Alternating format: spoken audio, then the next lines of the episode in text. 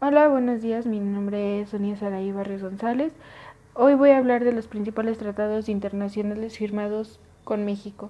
En primer lugar, Tratado de Libre Comercio de Estados Unidos, Canadá, México, conocido como TEMEC. Esta negociación eh, cerró el 30 de septiembre del 2018, donde las tres naciones firmaron un pacto trilateral sobre las bases antiguas de Tel. Este consiste en un establecimiento de un cupo de 2.6 millones de vehículos exportados a Estados Unidos, imponiendo un arancel de 25% de productos hechos fuera de estas tres naciones. Para que no se incluya en arancel, el, el 75% de vehículos tiene que haberse producido en alguna de las tres países. Eh, como segundo número tenemos el Foro de Cooperación Económica en Asia y el Pacífico, que se conoce como APEC.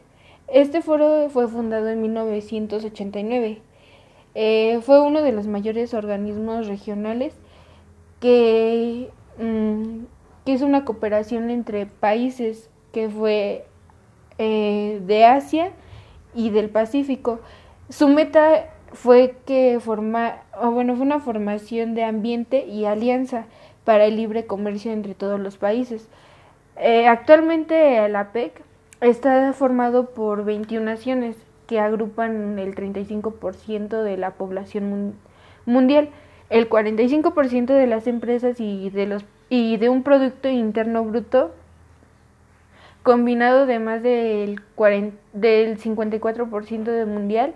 Entre los más destacados está México, China, Rusia, Nueva Zelanda, Estados Unidos y, y otros. Este acuerdo ayudó para fortalecer la presencia de productos y servicios mexicanos en Asia y Oceanía al ingresarse en los productos de la liberación comercial y de la inversión. Como tercer número está el Tratado de Libre Comercio entre México y la Unión Europea, que es conocido el TECUEM. Este principalmente importa en temas como el acceso del sector, bueno, es el sector, perdón, eh, agropecuario y pesquero. Entre un, entró en vigor el año 2000 y para el año 2017 ya había registrado intercambios por más de 72 mil millones de dólares. Tiene estipulado el acceso a mercados como productos como la miel, jugo de naranja, plátano, carne de cerdo, carne de res, jarabe de agave y entre otros. Eh, Mm, servicios enfocados al comercio digital y de las telecomunicaciones. Compras públicas para extender la cobertura a nivel estatal. Y bueno, como cuarto punto tenemos el Tratado de Libre Comercio de América del Norte únicamente en Centroamérica. Este entró en vigencia en el año 2011 e incluye países como Costa Rica, Honduras, Guatemala, El Salvador, Nicaragua y por supuesto México. Para el 2016 el comercio en región gracias a, bueno, fue tratado representado en 21% del comercio total de la nación de región americana, pero latina. Los intercambios estipulados dentro de las de lo importado encontramos minerales, animales vivos, productos derivados de la pesca, caza y acuicultura, productos comestibles del mar.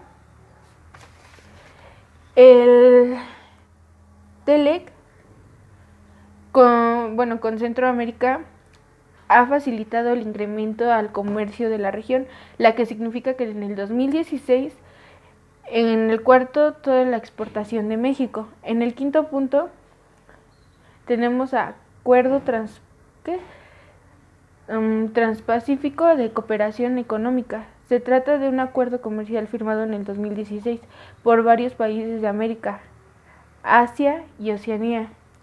Es actualmente uno de los tratados más grandes de libre comercio, con más de 500 millones de consumidores y un 13.5% del Producto Interno Bruto Mundial. Según el, bueno, según lo pactado, se reduce a un 95% de, las, de los aranceles de importación y entre estos países. Todos estos acuerdos comerciales de México con otros países les abren las puertas a dueños de negocios y gerentes para generar nuevas relaciones comerciales con empresas foráneas.